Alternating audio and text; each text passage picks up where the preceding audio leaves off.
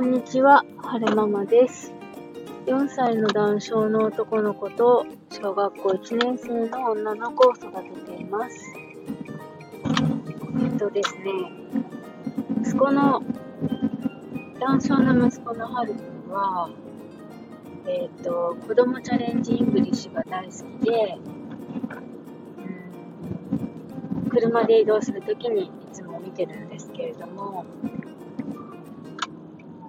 ずっとエンドレスで見てるので、時々英語のフレーズが出るんですね。で今見てる DVD は、えっと、島次郎が家族を紹介するシーンがあって、えー、This is my daddy って言ってたお父さんを指さして、This is my mommy って言ってお母さんを指さして、This is my 花ちゃん、 sister 花ちゃん。This is ビビって紹介するんですけれども、ちゃんとその、 daddy が誰で、 mommy が誰かっていうのをちゃんと理解してるみたいで、ここ最近は、うんと、なんだろう、This is my daddy って言った時に字乗ってないので、空を指さして、This is my mommy のところで、ちゃんと私のところを指さして、This is sister 花ちゃんってなった時に、あの、娘がね、座ってる席を指さすんです。可愛いなと思って。ね、全然まだ4歳で、男性で発達が遅いのもあって喋れないんですけれども、本語より英語の方が先に覚え、覚えれそうな感じですね。あの、私の野望としては、英語ペラペラの、ちょこな、男女語彙になってほしいなと思って、こう、国際的なね、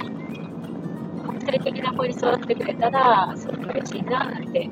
勝手に思ってます。えっ、と、最後までお聴きくださいましてありがとうございました。また聞きたいなと思ってくださいましたら、フォローの方をしていただけるととっても嬉しいです。それでは、また。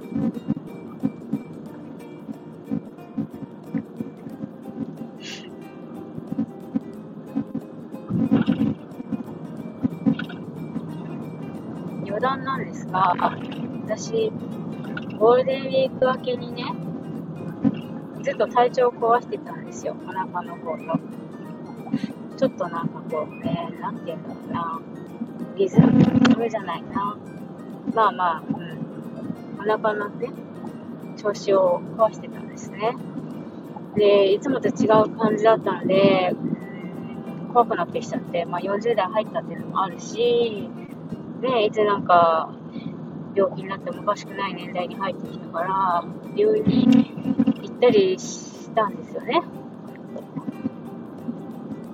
で、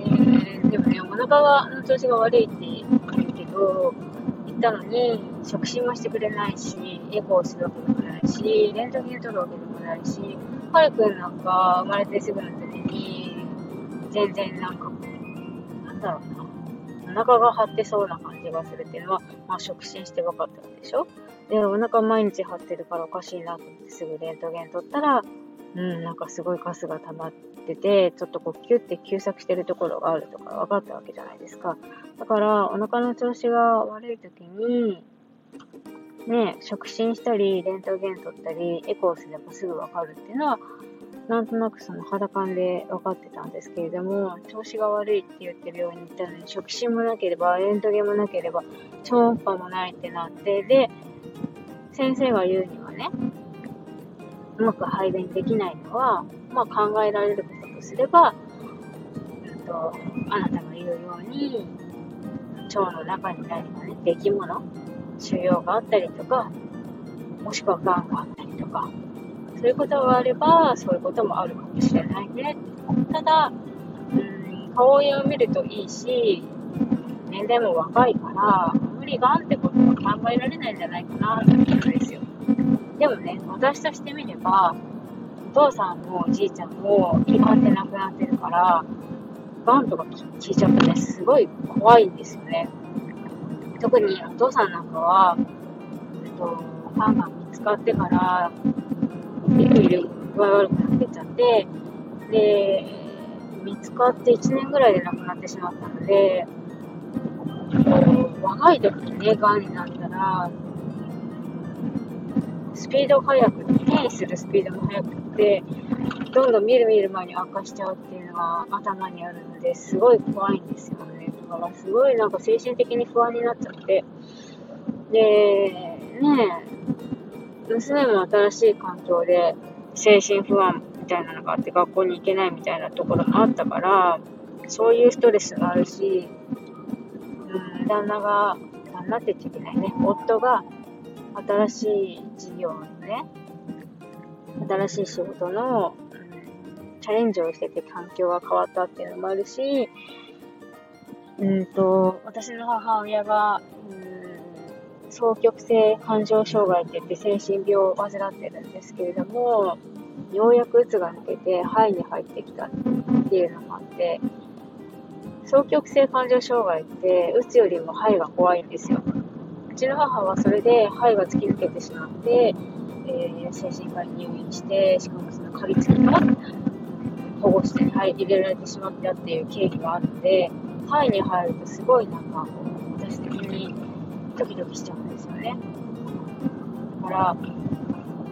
うん、先月はその母が肺に入ったっていうのと、うつが抜けて肺に入りそうだっていうのと、夫が新しい仕事で新しい挑戦してるっていうのと、娘が新しい環境になれなくて、ちょっとこう、精神不安になってるっていうのと、あと、